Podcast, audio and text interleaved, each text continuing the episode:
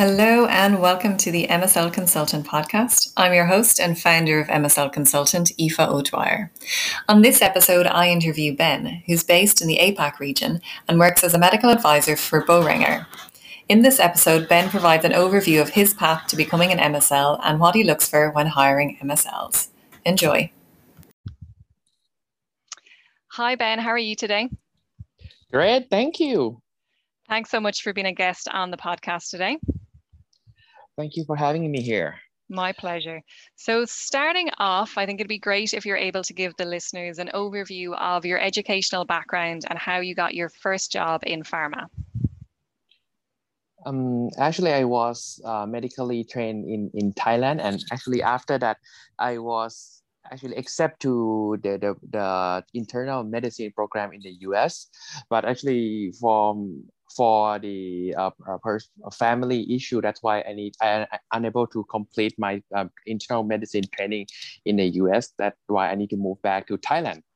And after that, I, I worked my first job in in uh, in a travel international traveler medicine clinic uh, in Thailand, and then actually this is when i started to interested in aviation medicine and then i get the the degree uh, the, the uh, degree in uh, aviation medicine. Then that's my background of my education. So basically specialized in aviation medicine.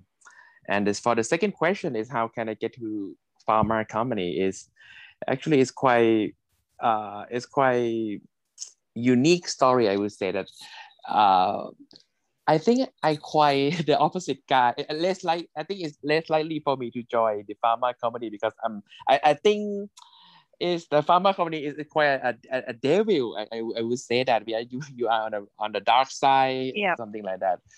Yeah, but actually when I uh, interview and then know the scope of what as a, a healthcare provider can be a part of pharmaceutical company to to to really help the patient that actually changed my thought then during my first interview with my my, my past uh, medical directors and also uh, the, our, our, my, my, my previous GM, actually I, I decided to uh, join the pharma. At first I didn't apply for it, but recruit uh, the, the recruiter kind of like asked me that would I like to seek a new opportunity in the pharma company, and actually that is how I really get started my, my first job uh, in the pharma company. So that's um that's really interesting. I love how you said that when you were working um, in the medical side of things that you viewed pharma as the dark side. Um, mm-hmm. But through the interview process and learning more about medical affairs and the types of partnerships that they have um, with key opinion leaders and with other healthcare professionals, you were able to kind of see the benefits of working for a pharmaceutical company. That's correct. That's indeed correct. So, in terms of your current role, can you describe what you do and what your main responsibilities are? Uh, actually, my understanding is like in in in medical affair function like worldwide, we got kind of like maybe different name, but we, we may do more or less like the same thing. But uh, as my role as a medical advisor and and the, the, the my main responsibility as my role here that I'm working is actually three things. The one the main thing is I plan and execute uh, a medical strategy and secondly, I lead and coach uh, my MSL team. And lastly, uh, I usually work cross-functionally as a cross-functional team member to uh, execute a brand brand strategy and also some related project that that like uh, maybe like global project or a local project or initiative. I think that is uh, summar- how I summarize my uh, responsibility in my role. And so when you talk about working cross-functionally, can you give an idea of the types of different departments that you work with in your role? Sure.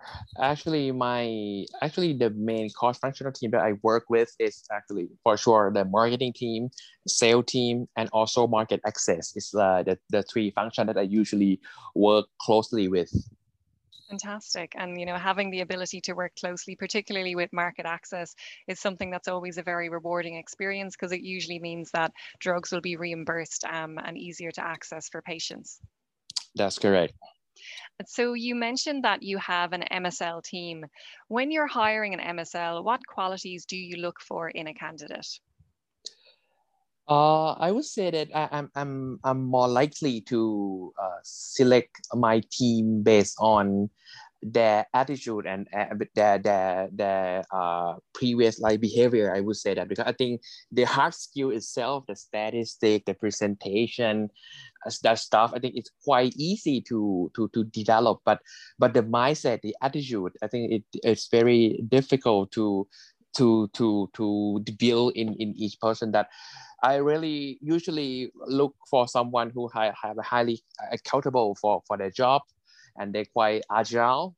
That, that as you know, especially in the COVID uh, in the COVID pandemic, we need to agile. That we got many obst- uh, of many, many problems we need to solve, and then we need to change our course uh, of uh, of action. And then the agility part is very important. And lastly, like I want them to have like the kind of like they want to own that they feel like they own their job seriously like entrepreneurship that that they take let they take pride in their in their work. I think from i think from the uh, listening to their experience or how they react in i mean how they how they react in their experience about each situation is is very kind of like show them who, who they are regarding to qualification are usually looking for yeah, I think that's a great point because, as you mentioned, being an MSL, particularly in the last year with COVID, we've seen that MSLs need to adapt their communication style and how they work with um, key opinion leaders. And to your point, it is important that a medical science liaison is able to um, respond appropriately to different situations because it is quite a varied role and they will have lots of difficult things um, to do throughout the role and they may have to work with some key opinion leaders who are a little bit difficult. So the ability of That's an MSL to react and respond appropriately to those situations um, is very important. And to your point, there are certain skills that an MSL can learn like how to present and how to interpret clinical data, but there are other things that are more innate, their ability to to build rapport with people and that strategic mindset, which can be a little bit more difficult to teach sometimes. That's correct. And actually, in additional to, to that, I think another thing is actually, uh, actually the MSL or that need must be fit in with uh, the team and also fit with uh, the culture of the company. I think that is another important uh, point as well because otherwise i think i believe that everyone have their uh, their own unique uh, uh ability. But uh, we need to make sure that that, that one that, that that person when get into our team or into our company they will uh, work align with our team value and also the company value and environment. I think that's another point yeah, I think that's a great point as well because when you're hiring, you want to make sure that's it. It's something that adds to the team and it doesn't disrupt the current team that is there. So a kind of a culture fit is very important. Yeah.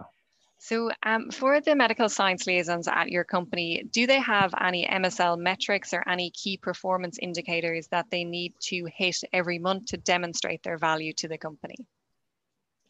Mm, actually, I think uh, the MSL or the medical affairs function worldwide, the, the one strict rule that we have is like we don't have like any direct uh, direct link to the sale or, or something like that. I think that is universal. But actually, in in, in uh, my company that I working with, actually they have only have two main theme of how uh, the KPI. Actually, they uh, actually we kind of like deliver what what uh, planned event that we commit. I think that is one uh, key indicators. And the, actually another one is uh, the MSL reach that we uh, did, did we did to measure that did we reach all our uh, expert opinions uh, key expert opinion in uh, in our MSL list. I think that is the two main KPI of of the company I'm working for. Yeah, um, you're completely right. Obviously, the MSL metrics shouldn't be related to sales. And I think there is more of a push in the industry now to have more uh, qualitative metrics as opposed to quantitative metrics. So as you mentioned, the actual, the execution of certain projects, I think is a really, really good way for MSLs to demonstrate their value to the business and show that their activities are strategically aligned and they're able to add value, not just to KOLs and to patient organization groups, but also internally to the company. Yeah. Um, so just to finish up, what is one thing that you are most proud of in your pharma career? Well, I think uh, among the three things that I value most in my life is actually I think I value most about that I, I have ability to try a new different thing every day. I like quite value uh, uh, the the way that I be able to improve uh, uh like people life and lastly that uh, able to support people development by sharing my experience.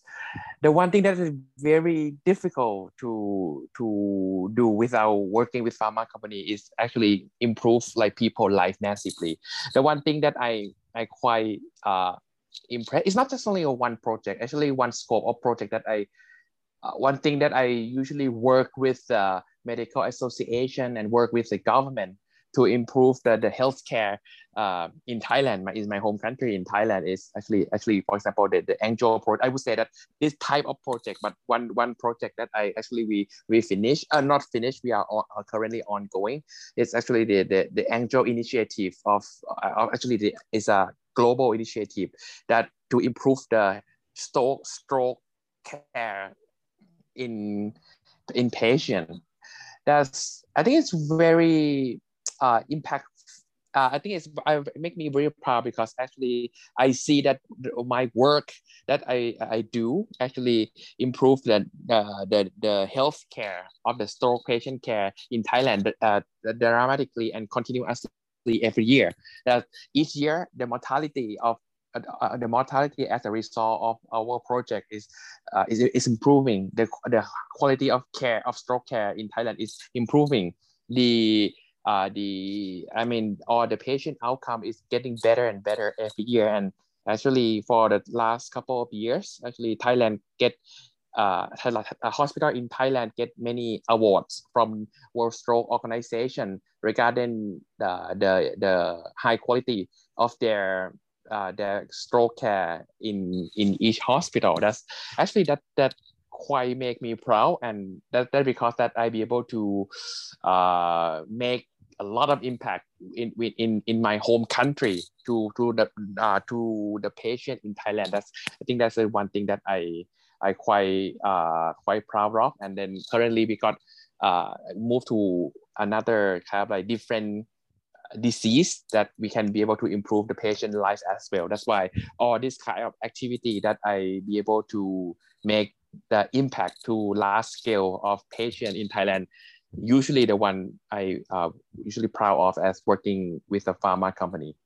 Yeah, that's fantastic. I think um, what you're saying there, having the ability when working in medical affairs to actually positively impact the lives of patients um, is massive and definitely something to be proud of. It's definitely something that when I worked in academia, I felt very far removed from the patient, whereas when I transitioned mm-hmm. into pharma, I felt like the actions I was doing and the decisions um, that I was making and the conversations I were having on a day to day basis um, actually had the potential to positively impact the patient. Um, so, yeah, definitely something to be very proud of.